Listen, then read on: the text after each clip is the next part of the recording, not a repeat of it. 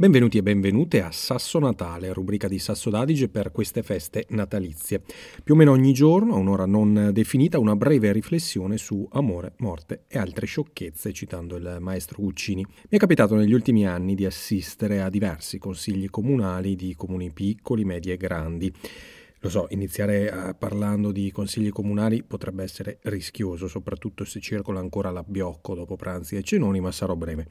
Il Natale è un periodo di grandi celebrazioni, religiose innanzitutto, ma anche laiche. Abbiamo tutti bisogno di riti per dare una cadenza, un ritmo a certi momenti delle nostre vite. E così anche la politica, la pubblica amministrazione e i consigli comunali. Le celebrazioni dei consigli comunali possono sembrare ripetitive e inutili.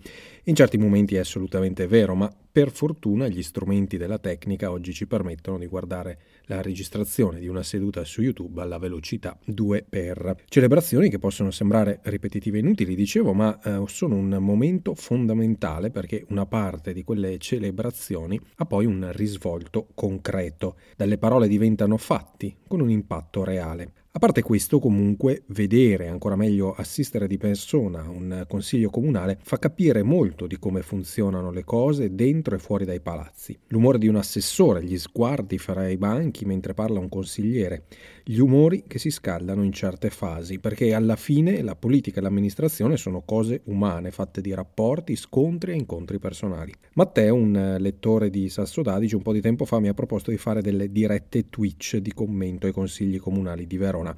Ecco, questo magari è fin troppo estremo anche per Sasso d'Adige, ma chissà, magari prima o poi un fan club dei consigli comunali e delle riunioni delle commissioni potremmo anche fondarlo.